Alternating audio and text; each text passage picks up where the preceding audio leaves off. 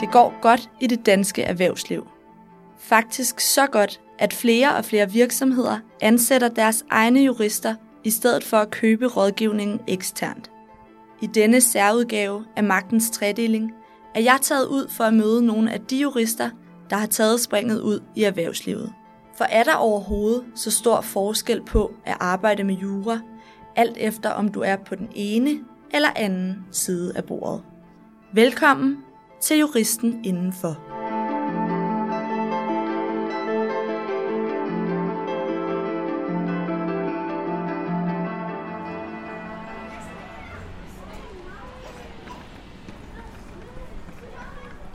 Jeg er taget til øh, Tivoli og står foran øh, hovedindgangen, hvor jeg om lidt skal mødes med Annette Jul, som er underdirektør for Jura her i Tivoli.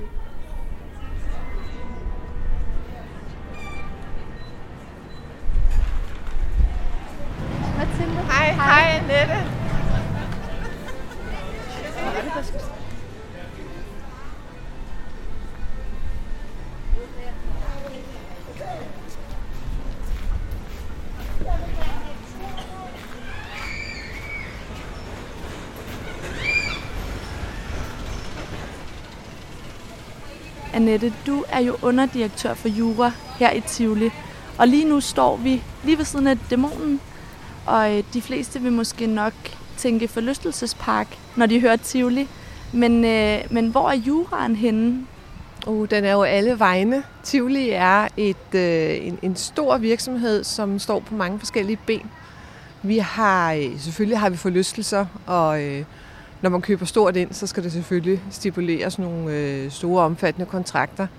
Men det er jo også en virksomhed, som har øh, en marketingafdeling med en masse øh, aktiviteter, som øh, gerne skal ligge inden for lovens rammer. Vi øh, står meget solidt på nogle øh, værdifulde brands, nogle værdifulde varemærker, som selve Tivoli-varemærket i sig selv er et vigtigt varemærke for os. Og et varemærke, som vi bruger meget energi på at håndhæve og sørge for at få registreret de rette steder og få udnyttet kommercielt også på de rigtige måder.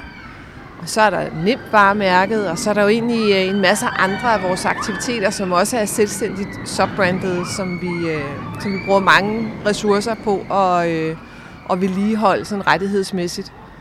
Så er der en spilafdeling.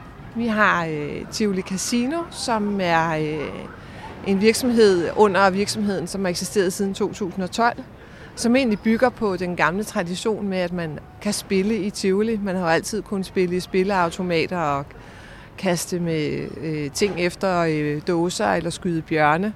Så det er jo egentlig en digital version af den del af vores virksomhed, som er underlagt en helt særlig lovgivning, som i den grad strækker ind i i hvidvasklovgivningen for eksempel, og det betyder også, at der er kommet et væsentligt område der, som man juridisk skal holde øje med.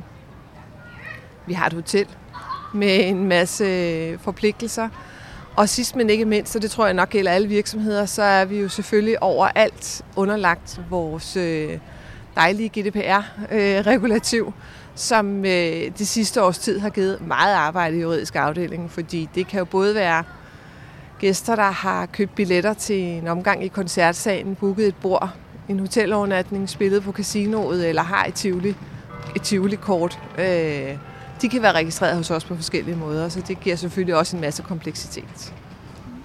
Og det er dig, der sidder med alt det. Hvor længe har du gjort det? Jamen det er det, skal jeg lige sige. Øh, det er mig, og så er der en anden jurist i juridisk afdeling også. Men jeg har været her siden 2012 og har fulgt udviklingen på mange områder her i virksomheden, både for så vidt angår casinoet, altså online casinoet, som vi startede op i 12, men også igen på spillelovgivningen og hvidvasklovgivningen. Og, øh, og så har jeg arbejdet meget med, øh, med vores rettighedshåndtering. Jeg blev egentlig oprindeligt ansat for at arbejde med vores rettigheder og sikre, at vi fik hvad kan man sige, øh, vi fik styr på vores varemærker, fik dem øh, ordentligt registreret og fik dem ordentligt udnyttet og især håndhævet.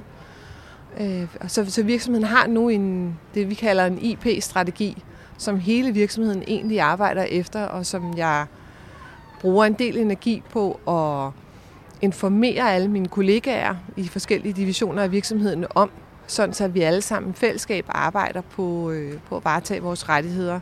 Vi har en afdeling på cirka 10 mand af arkitekter, kunstnere og designere, som øh, sidder og skaber egentlig øh, rettigheder.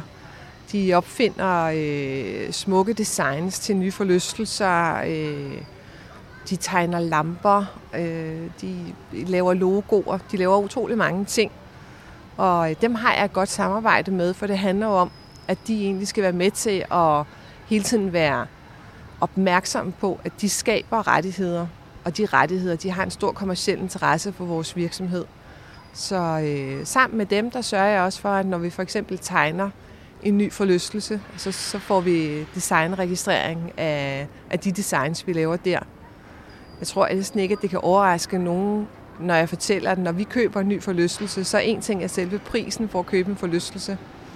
Men det beløb, vi bruger på at designe og scenografere en forlystelse, løber nogle gange op i næsten det samme, som det at købe forlystelsen. Så, så det er store, øh, store beløb for os, og det bliver vi også nødt til at huske på, når vi så efterfølgende skal passe på den værdi, de så repræsenterer. Og nu står vi jo så her i parken. Hvor ofte er du her, og hvor ofte er du på dit kontor? Jeg er hernede i haven hver eneste dag, også når vi har lukket. Både fordi af helt praktiske grunde, at Tivoli er en forretning, der er placeret øh, mange forskellige steder rundt om i haven. Jeg har kontor oppe ved hovedindgangen, lige ovenover Tivolis Billetcenter. Vi har en stor del af vores administration, der sidder på H.C. Andersens slottet, som ligger om bag Dansk Industri. Vi har en stor del af vores administration, der sidder over på den anden side af Titensgade i det gamle Rudolf Bergs Hospital. Og så ligger der små stykker af administration rundt omkring i haven, og så er vi faktisk også lejet ind over på Akselborg. Så det vil sige, rent logistisk, der traver jeg mange kilometer hver dag for at gå til møder, og, og, øh, for det gør jeg meget. Jeg, en stor del af min funktion er at være rundt og tale med mine kollegaer og drøfte sager, både når det handler om compliance og rettighedsbeskyttelse, og hvordan vi øh, arbejder med ny lovgivning. Men selvfølgelig er det også, øh, når der er udfordringer af juridisk karakter i de forskellige afdelinger, så er jeg selvfølgelig også ude at tale med kollegaer om, hvordan vi kan løse de forskellige udfordringer. Og så er jeg også nede i haven, fordi det er vores produkt. Og jeg bliver nødt til hele tiden at have en finger på pulsen i forhold til, hvad vores produkt kan, og hvad det leverer.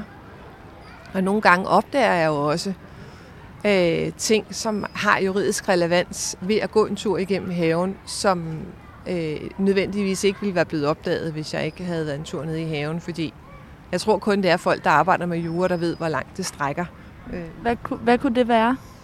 Jamen det kunne være, at man går forbi øh, et skilt, hvor jeg tænker, øh, der mangler noget information, som vi øh, bliver nødt til at give. Øh, eller øh, ja, at der kan være nogle, øh, nogen, som måske også, vi har nogle interne regulativer for, hvordan man skal arbejde og indordne sig her i haven. Der kan være nogen, der måske ikke lige spiller efter de regulativer. Det er som regel ikke ond vilje. Det er nok mere, at øh, tingene går lidt stærkt så er det meget godt lige at få et par alternative øjne på.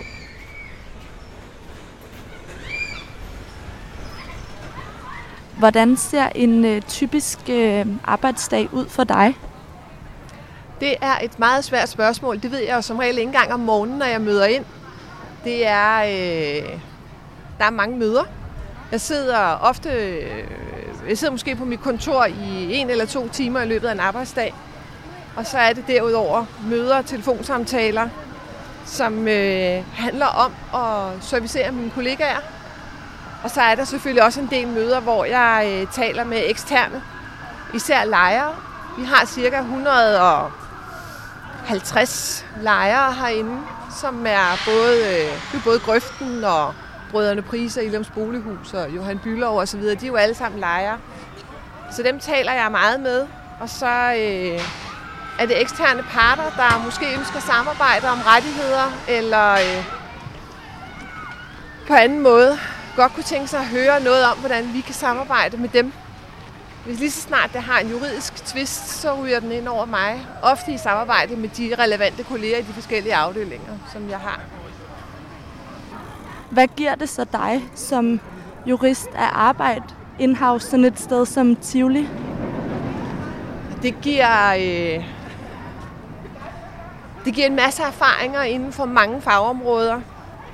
Det er, der er stor frihed øh, her til at øh, kaste sig over de, øh, de forskellige opgaver, som jeg vurderer er vigtige. Så, øh, så udover at det giver en meget stor erfaring i at prioritere sin tid og i at prioritere vigtigheden af opgaverne, så giver det også en god ballast i forhold til øh, konstant at vurdere de kommercielle vilkår, som øh, loven sætter op. Fordi det er jo ikke nogen hemmelighed, at når man er et, øh, et selskab, der er sat i verden for at, at varetage en række aktionærers interesser, så skal man jo også både sørge for at holde sig inden for lovens rammer, men jo også sørge for at, øh, at holde øje med den udvikling, der er i lovgivningen og i retspraksis, så man hele tiden sikrer sig, at vi konkurrencemæssigt ikke kommer bagud i forhold til, øh, til andre virksomheder, hvis vi lægger os øh, alt for statisk og fast på en lovgivning. Hvad ser du som øh, din vigtigste opgave som øh, jurist her i Tivoli? Det må være, og det, det, der er to meget vigtige opgaver. Den ene ting, det er compliance. Øh, konstant at være opmærksom på, at vi holder os inden for, øh, for lovens rammer. Og så det er utrolig meget bistand, hvor jeg bliver indkaldt til møder, fordi mine kollegaer heldigvis også har samme interesse. Så, så det er noget, vi drøfter der. Og så er det også at holde øje med ny lovgivning og ny praksis så jeg øh, også kan arbejde med virksomheden, når jeg fornemmer at, eller opdager, at der er en, øh, en mulighed for, at vi kan arbejde anderledes end den måde, vi gør på. Man kan sige, at vi lever i en meget dynamisk verden, og derfor så er lovgivningen også dynamisk. Så de to ting øh, skal jeg sørge for at hele tiden passe sammen. Og hvad ser du så som din største udfordring? Det er nok at få tiden til at slå til. øh, fordi det er så stor en kompleks en virksomhed, jeg arbejder i. Øh, så er der utrolig mange retsområder, jeg øh, hele tiden skal holde mig opdateret på. Jeg har heldigvis mulighed for at hyre ekstern juridisk bistand ind, og det gør jeg også løbende. For jeg kan jo ikke være ekspert både i skatteret og miljøret og øh, øh, anden øh, forvaltningsret osv., hvis der er behov for det. Men at få identificeret behovet kan i sig selv godt være en opgave, fordi det kræver jeg alle steder på en gang. Er der bestemte juridiske fagområder, du uddelegerer, og er der altså bestemte, du tager selv? Ja, de fleste immaterielretsopgaver tager jeg selv alt en stund. Jeg har en baggrund inden for immaterielretten, og det er helt klart min øh, kernekompetence. De fleste markedsføringsretlige opgaver tager jeg også selv.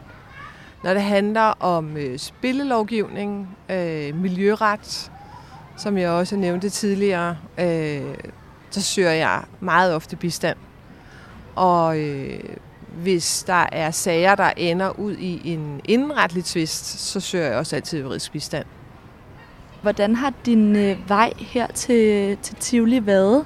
Altså, hvordan er du endt her?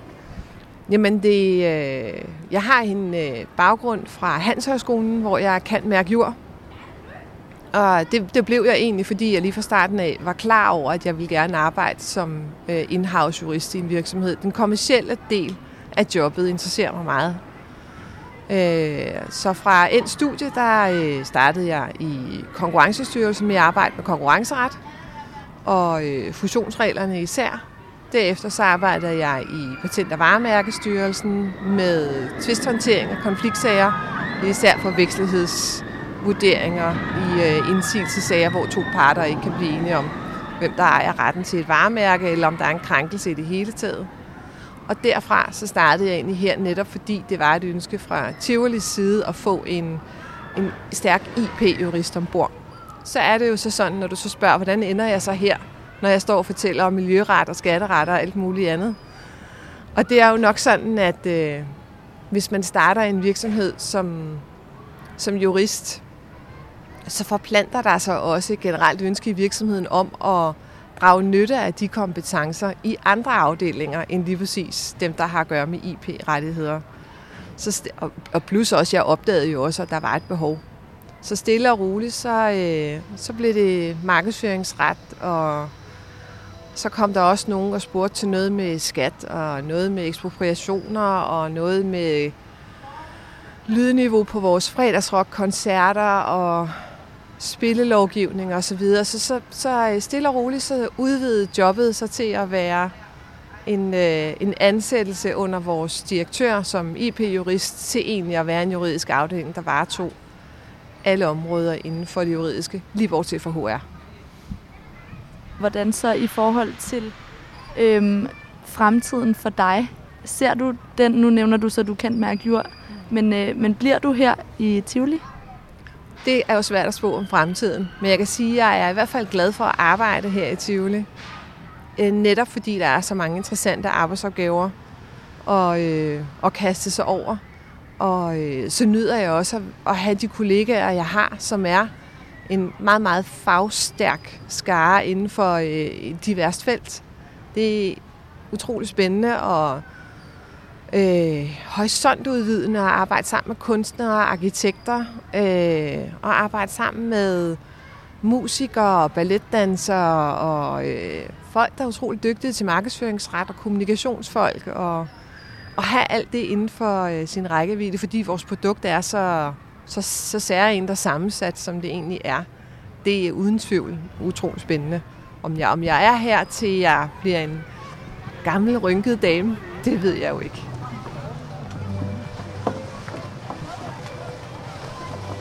Men øh, jeg vil sige tusind tak for, øh, for rundturen her i Tivoli, og fordi jeg måtte høre om øh, dit job som, øh, som jurist herinde. Jamen selv tak. Det var så lidt.